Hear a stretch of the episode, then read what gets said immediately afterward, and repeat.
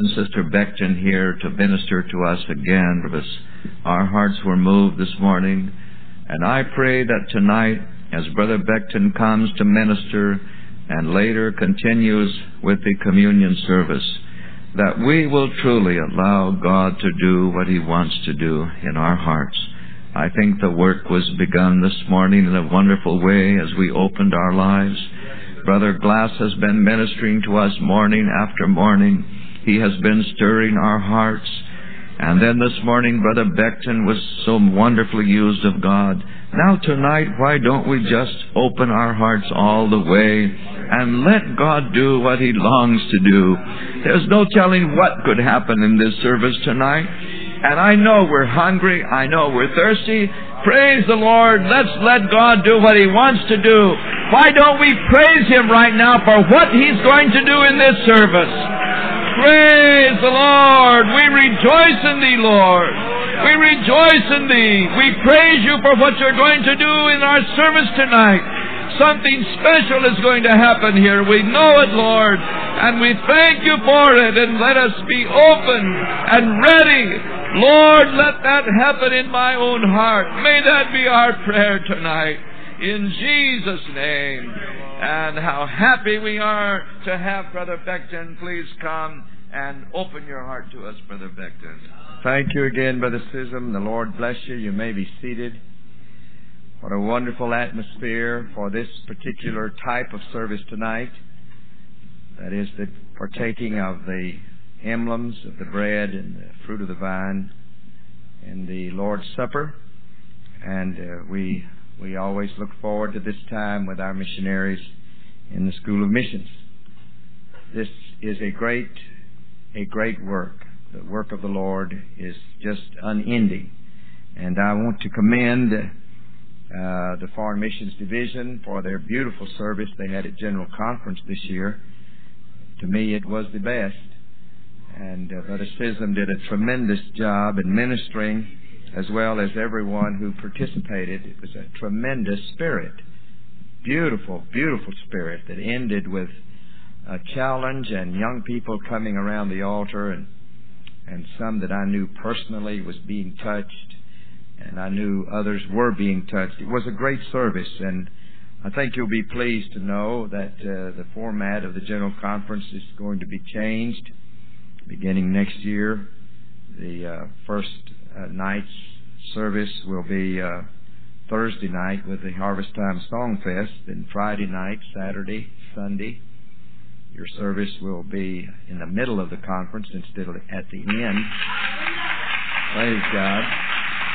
And great. Uh, and then there will be no business until Monday. And so uh, we trust that that will benefit everybody, but especially, of course, the Foreign Mission Service, who has experienced in the last several years a lot of folks going home. So uh, I knew you would be pleased to know that. You already knew it, but I just wanted to inform you that it was really a, a situation that was changed. There will not be a Tuesday evening service. The business session will on Tuesday will go until it is finished, and then we'll uh, uh, all go home together. Praise God. So it's a great it's a great work, and we're constantly looking for better ways and uh, greater ways to enhance the work of the Lord. And I know you are doing that wherever you are laboring. Praise the Lord. So let's uh, let's have a great time in not only this service tonight, but as the School of Missions continues throughout this week. I'm very, very sorry that uh, I will not be able to stay longer than in the morning. I'm so pleased that I will be able to hear Brother Glass. Uh, this time last year, Brother Glass neither looked well nor felt well, but he looks great. And he acts like he feels great. And uh, I just just so thoroughly enjoy hearing Brother Glass. His district superintendent, Brother Tenney, told me that uh, he uh, spoke at their men's meeting the best he had ever heard him. And uh, so I quickly said, "Get me the tape." And I got the tape, Brother Glass, and it was a tremendous, a tremendous message. I, I'm amazed uh, how the Lord inspires this man with such great wisdom and knowledge and a great ministry.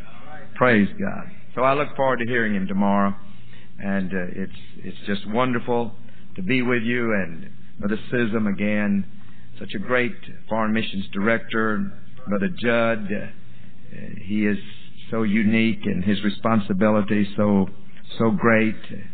Amen. Uh, it's almost become uh, uh, well a, a statement of mine. He he really should be the general secretary.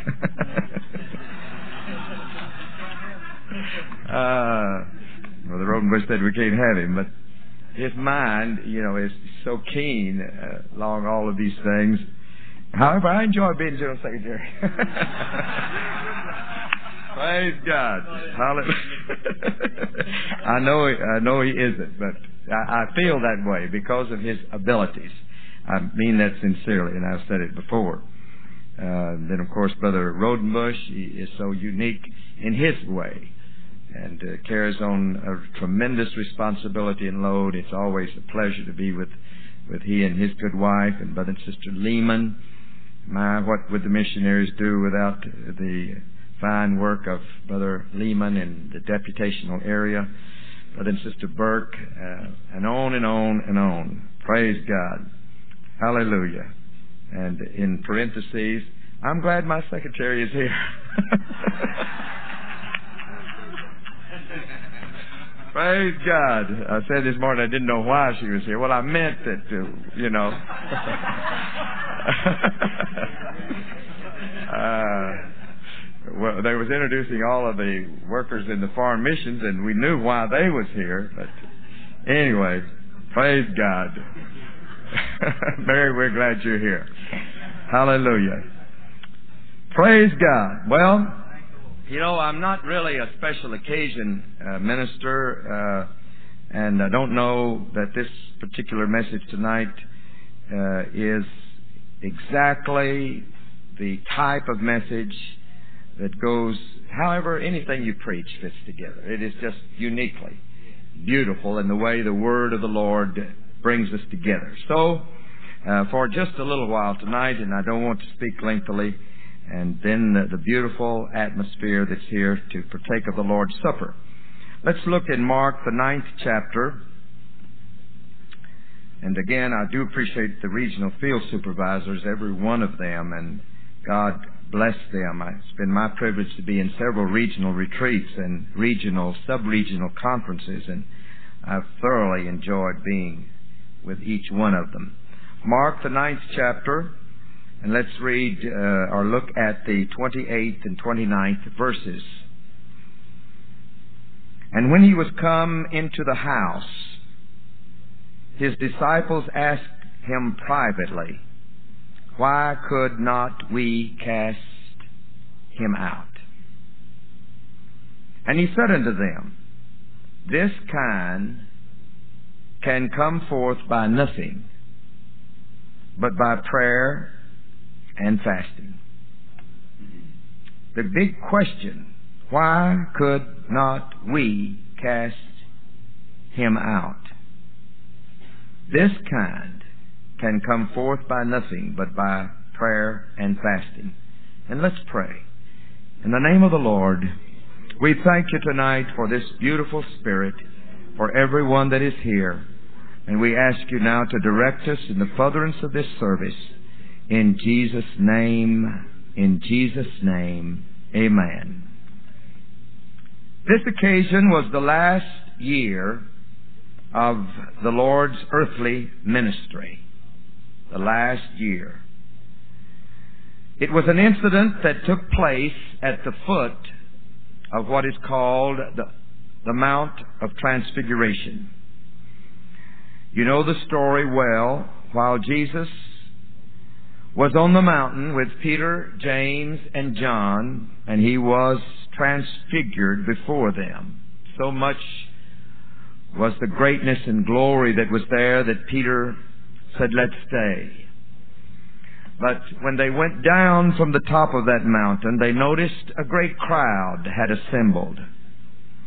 And they noticed that questions were being asked among that crowd. Finally, uh, when they went closer, a man stepped out and uh, admitted that he was the cause of all the excitement. He had brought his son to be healed. He was a demon possessed boy. Sometimes he cast himself into the fire, and sometimes he was caused to cast himself into the waters. Satan really wanted to destroy that boy. He was demon possessed. And the disciples had tried. They really had tried, but they failed. The man said, I brought my boy to be healed. And uh, I took him to the disciples, and they couldn't do anything. But Jesus healed him instantly. He cast the devil out of the boy. And immediately after this uh, incident of the casting out of the devil, he went into the house, and the disciples went in with him, and they asked the question, why could we not cast him out? Have you ever asked that kind of a question? Why couldn't I do that? Have you ever had that feeling of helplessness when you knew the Word of God promised so much and yet uh, it didn't happen I believe the disciples, though they were carnal in their thinking, I believe they really tried in their own way. And the answer to their question was, this kind can come forth by nothing but by prayer and fasting. Could it be that the need of the boy, the demon possessed boy, could it be that we could use him to represent the needs of the world?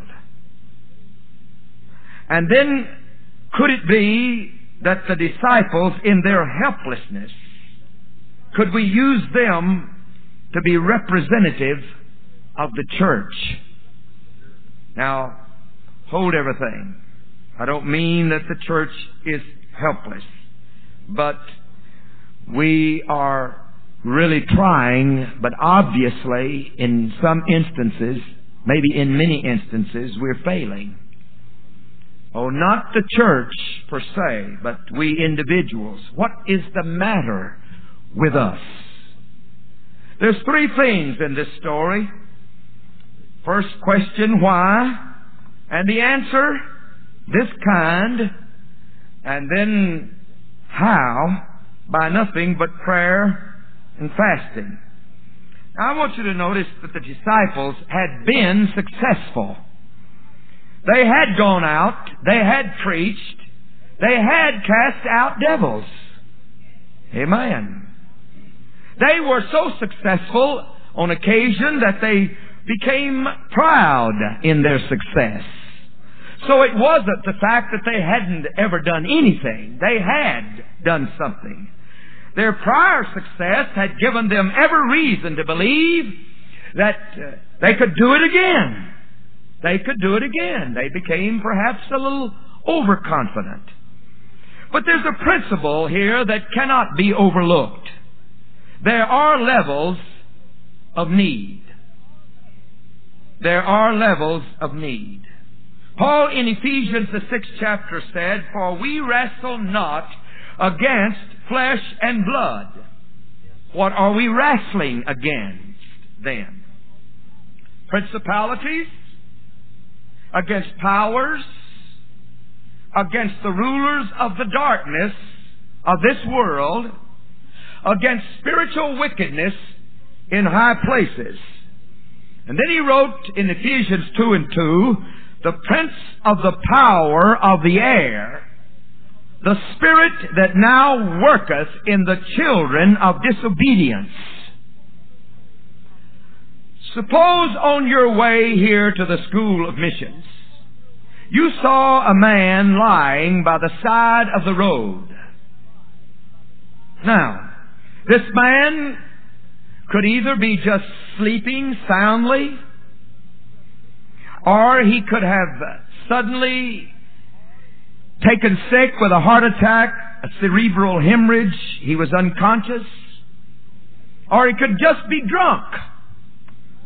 Now obviously, in order to help him, you would have to find out whether he was asleep, or whether he had had a heart attack, or whether he was just drunk, or whatever. If he was just asleep, you'd just kind of nudge him and wake him up. If he was in a coma, no amount of nudging would get him out of that coma. If he was drunk, you still couldn't do much with him by just nudging him. You would help a person who had a flat tire on his car in a different way than if he had not made the curve and had turned over and over in his car down the side of a hill. Years ago, about the turn of the century, in the early 1900s, the people were just asleep. They were just in a state of apathy. Back in the early 1900s, there was no general denial of Christian truth. The Bible, as far as everybody was concerned, had no errors. It was the inspired Word of God. It may not uh, have produced the living in the individuals like they should, but at least for the most part they stood in awe of the Word of God. So all that they needed back then and years prior to that was just a nudge. They were just filled with apathy. So somebody could preach a message and entitle it, Sinners in the Hands of an Angry God. And they would fill the altars. Or somebody could preach a message, Their feet shall slide in due time and everybody would feel like they were sliding, and they would come running to the altar. Or somebody could preach a message and entitle it, The Unpardonable Sin. And everybody would feel like I'm just about to commit it and I'm going to run to that altar.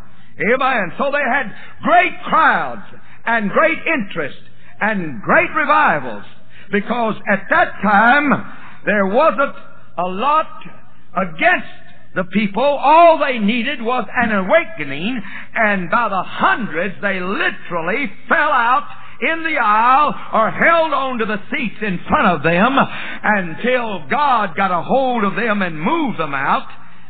They had no competitive entertainment. Going to church was it. They either went to see the show or be a part of the show. Amen.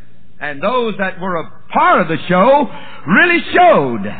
And those that went to see the show, before they left, they became a part of the show. Amen. And sometimes now when we quit showing, they quit coming. Amen. But that's all they had to do in the early 1900s or before. They didn't have any place to go. Somebody would pitch a tent, here they'd come. They'd fill the hillside. They'd go everywhere and bring people in uh, to just get some excitement. And usually they ended up just really being a part of the excitement. Praise God. Praise God. Amen. But today it's not the same.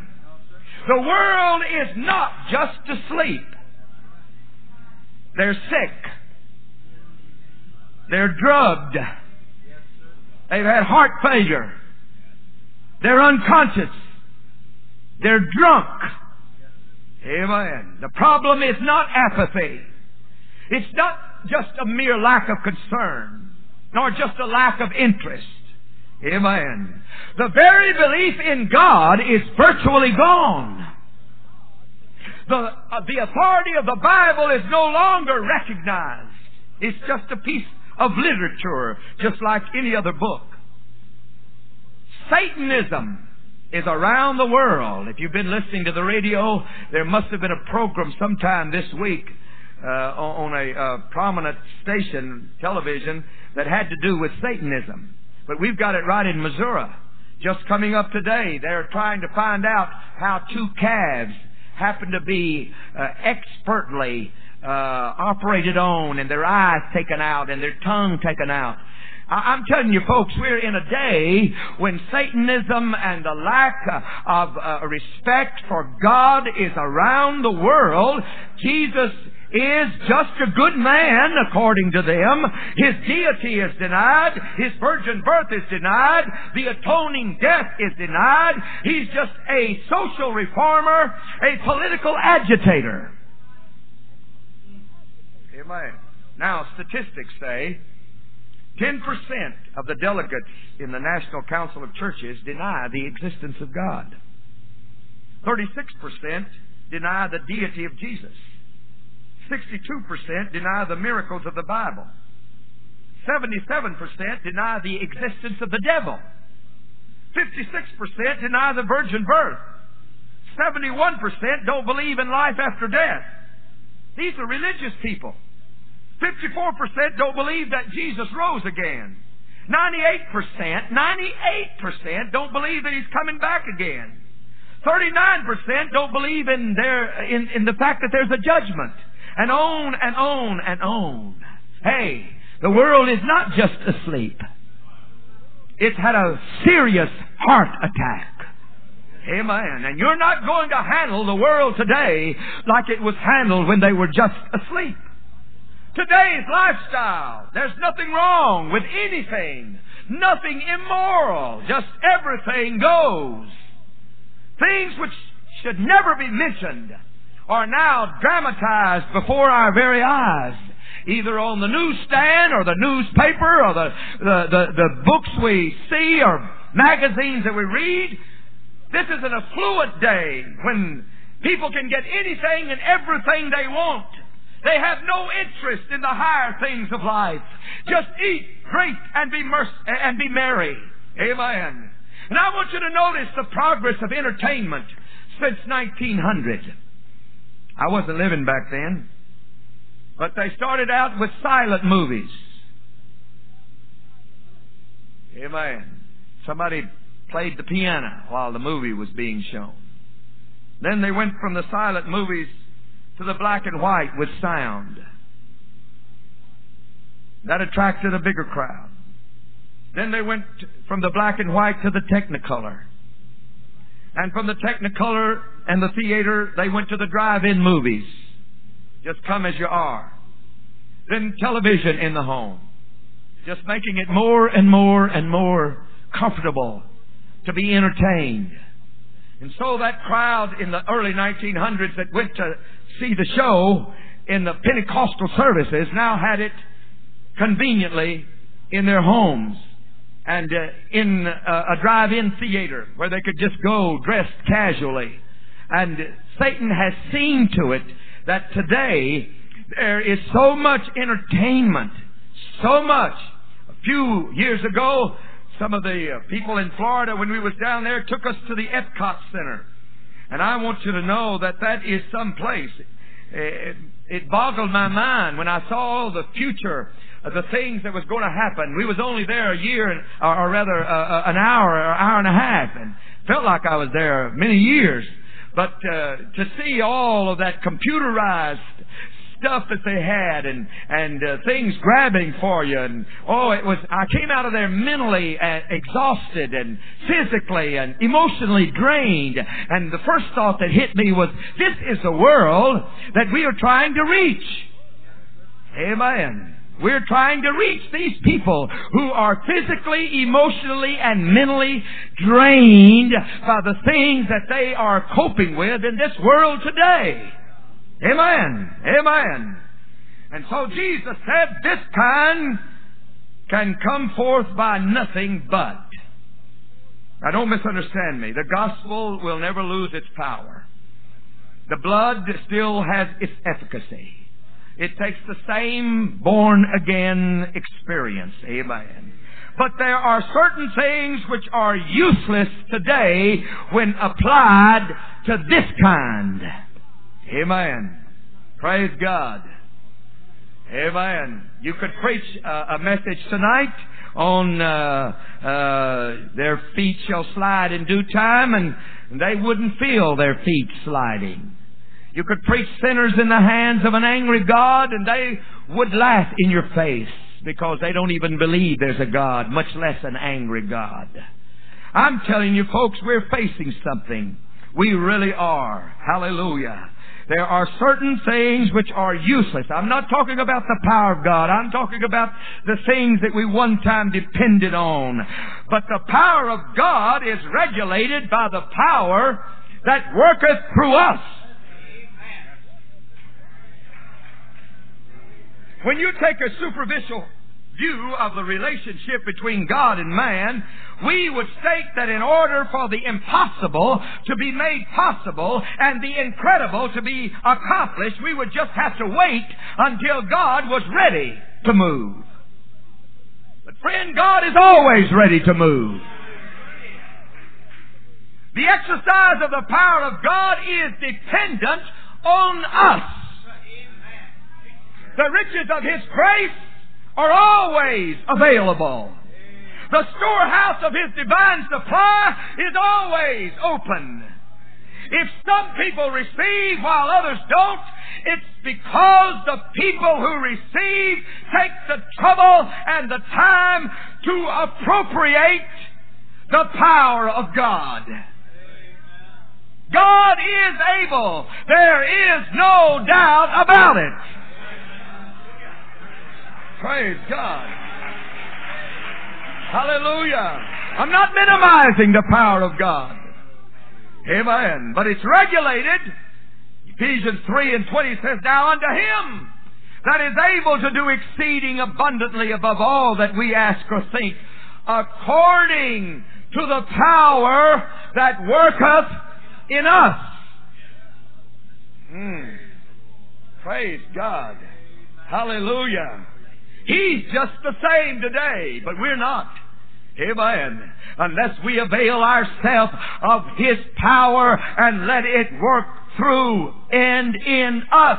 I am absolutely persuaded that before the manifestation of God will be exercised in us and through us, there must be a corresponding work of faith in our own hearts and lives. Praise God. Praise God. It has always been the providence of God to demand the cooperation of man before we can have the operation of God. Praise God. If He didn't require that, we would become lazy. Amen. If He just did everything that He knew to do, and I know He, he knows what we have need of even before we ask, but if He would just do it, and we didn't have any part to play, we'd just be laying around on the flowery beds of ease. But because there has to be that power working in us, Amen. Then we've got to, we've got to do something. Amen. We've got to cooperate with God. Hallelujah. It is becoming obvious that so many of the things which we have trusted in in the past are not working, and I'm still not referring to the power of God. But the scripture said it is not by might nor by power, but by my spirit, saith the Lord. Hallelujah. Praise God. But by my spirit, saith the Lord. Amen. Used to be you could uh, announce the revival and the people would come. Amen. The crowds would be there. And we used to have it every night, every night, every night, every night. I never will forget the first time the pastor said we're going to dismiss Monday night. Oh, no. Amen. We thought, hey, everything you build up to Sunday would just be done away with. And then you'd have to start all over again. And now, we've gotten down to where we just have the, you know, the Friday, Saturday, and Sunday. And, uh, you know, amen. Because people are just not interested. I'm not talking about saints of God, but I'm talking about the world. They're just not interested because they've got so many things to go to and so many things to do. Amen. And Jesus said, this kind, this kind. Now you cast out devils, boys, but hey, this kind, amen. And we've had great revivals, saints, but this kind, amen. What we're facing today, amen, is going to come forth by nothing but. But you have prayed and fasted, but you've got to do it more. He was in effect saying to the disciples, you did not have sufficient power. You were using the power that you had. You were very confident in it. You did it with great assurance. You were masters of the occasion. You thought you were going to see, succeed, but you didn't. And Jesus did in a moment what they couldn't do at all. And we've got to realize that however great this kind is, the power of God is infinitely greater. Hallelujah. Praise God. Praise God. We've got to realize that we, what we need is not more knowledge, not more understanding, not more apologetics, not more reconciliations of philosophies and science and religion and all the modern techniques. No, we need the old time, what we used to call conviction. Hallelujah. Praise God. Amen. But when you say conviction, it's got to go past all the outer veneer that's coating the minds and the hearts and the lives of individuals more so than it did years ago. I think conviction still works. I want to see revivals where people again will grip the seats in front of them with whitened knuckles. But they've got to go past all of Satanism and evolutionism and everything else that's in the world today. But the power of God is able, through the power of conviction, to get a hold of them Wouldn't it be great to have revivals again where they're slain out in the aisle? Amen. And where they ha- have to be carried home talking in tongues and they talk all night in tongues and all day long in tongues. Amen. It's still possible, but this kind, it's different than it was some years ago. Praise God. Hallelujah. Hallelujah. We've got to be confident that God has the power, the same power, as much today as He had hundreds of years ago. Praise God. Praise God. I believe He can do it. Amen. The word fasting in this passage of Scripture is not in all of the ancient manuscripts. And let me say that again. The word fasting in this statement here, and he said unto them, This kind can come forth by nothing but by prayer and fasting. That word fasting is not in all of the ancient manuscripts. In some of the new versions, it's not even there. Now, I'm not denying fasting. I'm not downplaying fasting. I'm just simply saying that whoever added the, the, word fasting, if they added it in, from some original translations, they knew that in adding the word fasting, that it gave a greater significance to prayer than just by saying prayer. Because they, all through the Bible, you're going to read about praying. But by adding the word fasting, this meant a concentration of praying. It meant that your mind and your body was so solely given to praying that uh, in denying yourself of food, you were going to be so submitted to the act of real submission and prayer that it was this kind of prayer that was going to be necessary for this kind to come out. Amen. The now I lay me down to sleep kind is not going to get it done. Amen. And no kind of ritualistic praying is going to get it done. Now I'm not opposed, and I use it. The outline, the formula of the Lord's Prayer. I like it. I do it occasionally. Our Father which art in heaven, hallowed be thy name. And I go through all the names. I like that. Amen. Thy kingdom come, thy will be done. And I go through all of my family with thy will be done. Amen. That's wonderful. But you can get ritualistic in your praying. I want to get into that attitude of prayer where there is an intercession and a travailing.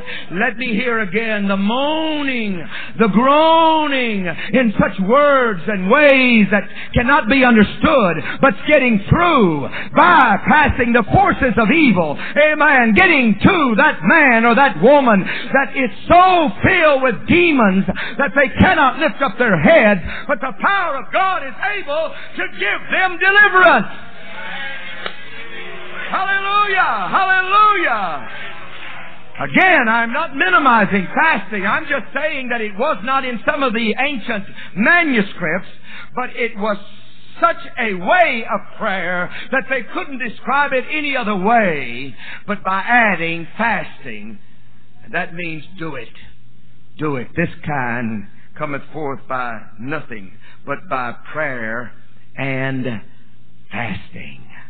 Hallelujah. Hey, we're in a terrible day. Paul said, in the last days perilous times shall come. Perilous times shall come. Men will be lovers of pleasures more than lovers of God. Yeah, he told us it would be. But the power of God is there. Let's don't be like the helpless disciples that couldn't do anything, clamoring for attention themselves and arguing over who was going to be the greatest and couldn't do what needed to be done to that boy. The power of God worked immediately and the boy was delivered. When Jesus came on the scene, it can happen that way. Many of you have seen it happen on your fields. I delight in hearing your testimonies uh, of how things are happening. And it's got to be that way here in the States and everywhere. What I'm saying to you is that I am stirred to no end. Amen. I want to see the move of God that will take us beyond our helplessness. How many times have we been asked to pray for situations or individuals who were so desperately in need, and when we prayed, nothing happened? Oh, why could we not do this? It's because we have not arrived at the sensitiveness or the place in our lives of consecration and devotion to God that we can be the instrument through which He can work. I have no uh, pride of wanting to be recognized. There's nothing within me, I pray, that is egotistical. I just want to see God work. Hallelujah. In the early days of revivals when we were evangelizing, I could preach and go back in the crowd and take hold of a person's hand and this one's hand and they'd come running to the altar just by beckoning to them. But it's not that way today. Their minds are cemented with things that are so opposed to God. Amen. But we've got a, we've got an answer. Hallelujah. Hallelujah. There is an answer. There is a way. Praise God. That's the reason why I strongly believe in the gifts of the Spirit more than just tongues, interpretation, and prophecy. Amen. There are six others that ought to be added in with that. Amen. That we've got to lay claim hold on to. And when we yield ourselves into the gifts of the Spirit and the fruits of the Spirit and the moves of God, I believe there is no bastion and no wall that cannot crumble under the power of God. Hallelujah. And we could still sing, in the name of Jesus, there is power to set you free. In the name of Jesus, there's glorious victory over sin, disease, and sickness. Power to walk in liberty through faith in His wonderful name. Praise God. Praise God. Praise God. Hallelujah. Hallelujah. Hallelujah. Woo! Praise God. Oh, how we need that power. We sing about it, we talk about it, and we testify about it, but we need it. Amen. The power, the wonder working power of the living God. Amen. Someone has said, I wonder how much could be done if no one desired the credit. Oh, we need to give Him all the glory and all the credit and all the honor and all the praise and all the worship. He could do more in a few seconds than you and I can do in a lifetime. Praise God. Praise God. Hallelujah. Hallelujah. Hallelujah. There's no hope until we do. But the moment we do, hope enters in. Hallelujah. Oh, when God manifests His power, it happens. Amen. As it happened in the case of this poor boy who was demon possessed. It can happen. It can happen. But it won't happen until that power that worketh in us equates to the situation and the power of God who is able to do all things. Hallelujah. Praise God. Amen. I want to see your works wherever you are grow so greatly that no building can contain the crowds. Hallelujah. Praise God. Amen. I want to be in your services when the glory of the Lord is working such a marvelous manner that miracles of healing is taking place. I want to see that in all of our churches here in the North American continent. We've got to do it. We've got to break them away. There's a young man, there's a young man in the prison in Missouri who, through the acts of Satan, killed a convenience store man, his mother, and his dad because he said Satan told him to do it. He is in prison and is to be executed. And they tell me, those who saw this program about Satanism, said at the end of the program, this young man said, wait a minute. You've told us all about what's happening in the world of Satanism, but you have not told us how to get out of it. And he said, I want to tell you how to get out of it. He said, I have found the Lord Jesus Christ. And my life is changed. He's in prison. He's going to be executed. Maybe he just said this, but I, whether he just said it or not, that is the answer. That is the answer the Lord Jesus Christ can deliver from every kind of cult, from every kind of religion, from every kind of, uh, of unbelief, and can plant in a person's soul the desire for things that are more than just the things of this world. God help us! Help us! Help us is my cry. Amen. I really want to see God move. Take hold of us. Hallelujah. Hallelujah. Hallelujah. Praise God. In a dark moment in my life when I was so filled with darkness, Amen. I began to sing, In the name of Jesus, there's power to set you free. And when I began to really believe that, Amen. The power of God struck my life and I began to praise Him in the dance and in the shout. Hallelujah. And victory came. And so if you're facing whatever you're facing, Amen. This kind cometh forth by nothing but by prayer and fasting. This kind. Amen. The world is more than just asleep. It is doped and unconscious. It is sick sick. The immorality that's going on today and the, the, the many things that's happening today is bringing about such a sickness. But there is a way. Hallelujah, hallelujah, hallelujah, hallelujah. And I'm believing God for greater things. He said, greater works that I do shall you do. And Greater than I do. Amen. Praise God. Praise God. I don't believe He would have predestined a church and not gave us the sufficient power to take the world. Amen. He would not have predestined a church and left us powerless. But it's up to us. Praise God. It's up to us.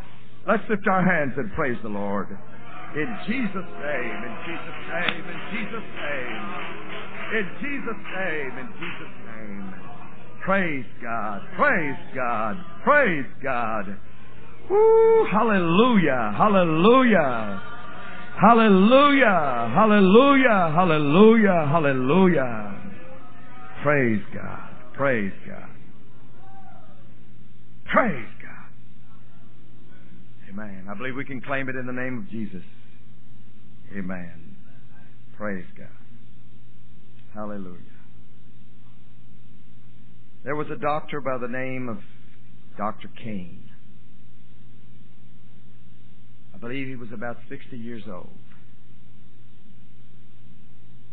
He had become quite concerned with the fact that uh, general anesthetics was having its problems. He was a surgeon. He had operated and performed surgery one after another. He decided that there was an anesthetic, a local anesthetic that could be administered, that the patient could remain awake and still be operated on. Because the general anesthetics was causing people to die and some of them even to be paralyzed. And so he uh, he put forth an announcement that he wanted someone who was willing to undergo surgery with local anesthetic. Let him perform the surgery, and uh, uh, not many was willing.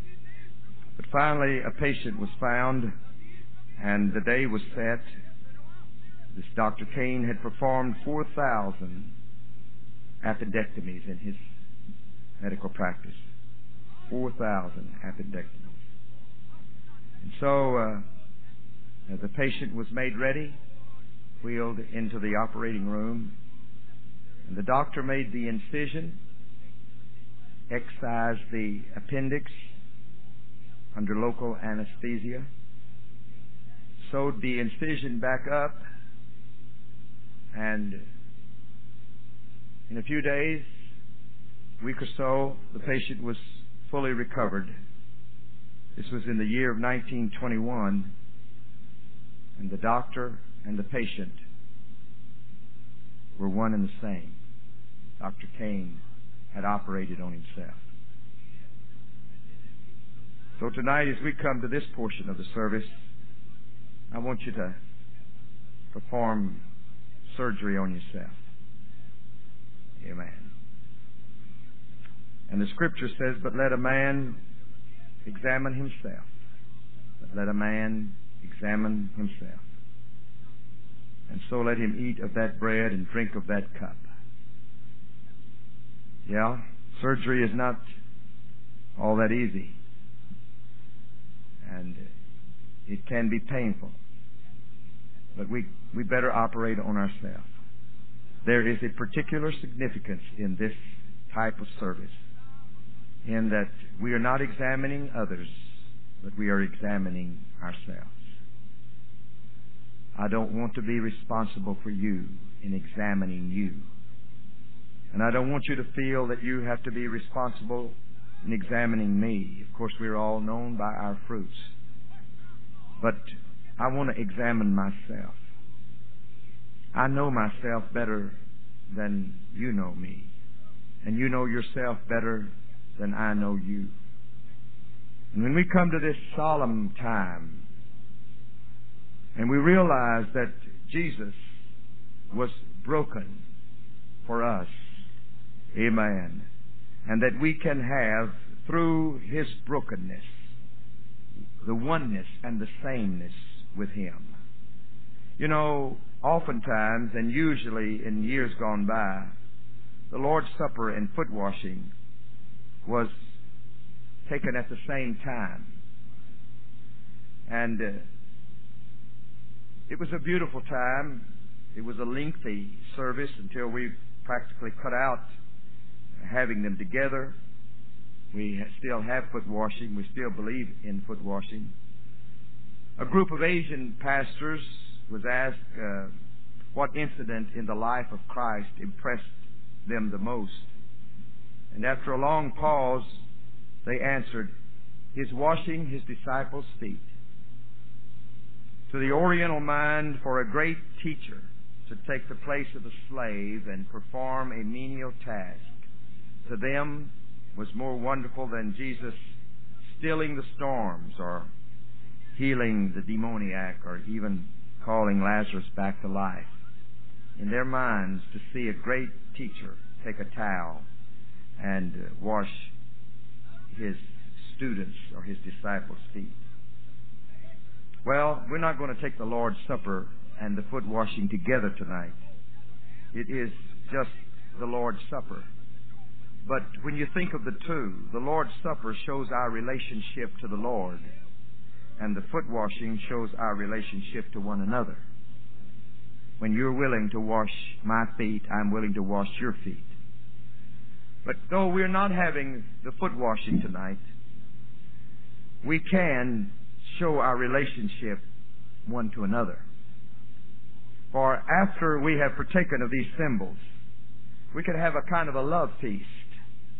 And I want you to, where you will show appreciation to each other. That you do not feel that you're better than anybody. That you are going to, in honor, prefer one another. Praise God. So if an Asian mind would be so impressed with all the things that Jesus did, with the fact that he would take a towel and wash his disciples' feet, then we are not only impressed by that, but we're impressed more so by the fact that he would go to the cross when he didn't have to do it. I should have been crucified. I should have been crucified. But instead, he was crucified for me. Praise God. After Israel had left Egypt, a severe test came to them, and they went three days in the wilderness. And they found no water. Then they came to the waters of Marah. Remember? Those waters were bitter. They became sick when they drank. They were in such distress that they cried unto Moses. And Moses in turn cried unto God. And he gave them what is called a statute and an ordinance. That means a fixed law. God had a fixed law by which he made those bitter waters sweet. Praise God. They took a broken limb, a tree, and cast it into those waters, and they became sweet. Praise God. That tree, amen. And that broken tree foreshadowed the broken body of Christ. The bitter waters become sweet through his broken body.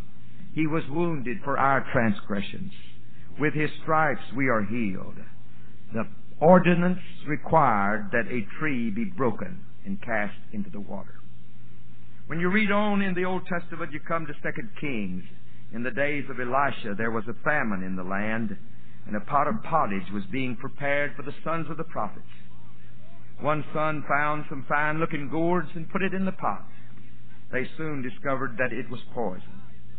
They cried out to Elisha, and he again was directed by the Spirit. He brought meal and cast it into the pot, and he said, Pour out for the people that they may eat. And there was no harm in the pot. Here the same statute and ordinance is applied. Did not Jesus liken himself to a corn of wheat? Amen. Meal is made by breaking the whole grain, casting it in to whatever area is needed. Some of you are suffering. Sister Miller's testimony touched me tonight. I know this year has been a trying year, but not only for her and Brother Miller, but for some of you. Hey, there is a broken tree. There is some meal. Cast it, cast it. Amen. Praise God. And then in 1 Corinthians, Paul repeating the words of Jesus, take, eat. This is my body, which is broken for you. This is my body. Amen. Jesus had known that he was to be bruised and that he was to be broken. And on the basis of his stripes, that we would receive our healing. Praise God. Amen. and His wounds we would receive our transgressions forgiven. Hallelujah. Amen. The broken tree, the broken corn, and the broken body. Praise God. And so we must understand that when we come to this table tonight in just the next few moments. It's the broken emblems. Amen. The mashing of the grapes to bring forth the fruit of the vine. And the broken bits of bread is all a type and cast it now into your area of bitter waters and pottage that is poison to your soul. Cast it there. Let it be a healing balm. May from this service on, you not only know that Satan is out there working, but you in your life are submitted to him through your likeness to him, and you can meet whatever situation that will come your way. Amen. To show how essential it is to act on God's statutes, Paul urged the necessity of discerning the Lord's body when partaking of the Lord's Supper. Amen.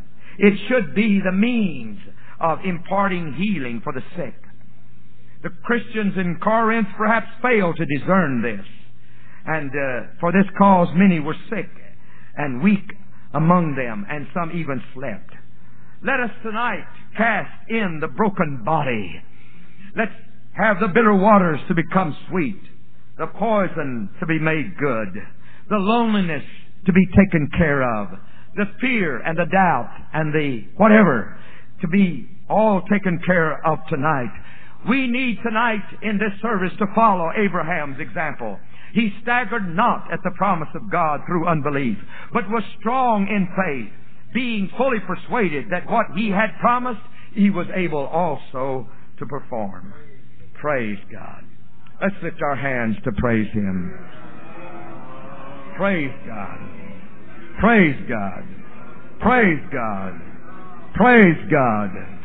Praise God. Lord, help us tonight to realize what we are about to do. Amen. And that you have a statute and an ordinance of brokenness. That's what it's all about. Until we are broken, amen, we cannot be like you who was broken for us. Except a corn of wheat fall into the ground and die, it abideth alone. My God, help us tonight, I pray, in Jesus' name. Praise God. Praise God. Hallelujah. And now with the help of the musicians, and I'm going to ask the regional executive presbyters to come, and uh, or rather the regional field supervisors, excuse me, to come and help us as we administer this Lord's Supper. Amen. Brethren, if you will come now, and what we are going to do is we're going to stand. Let's all stand together. And we're going to walk around. We can make two circles and do it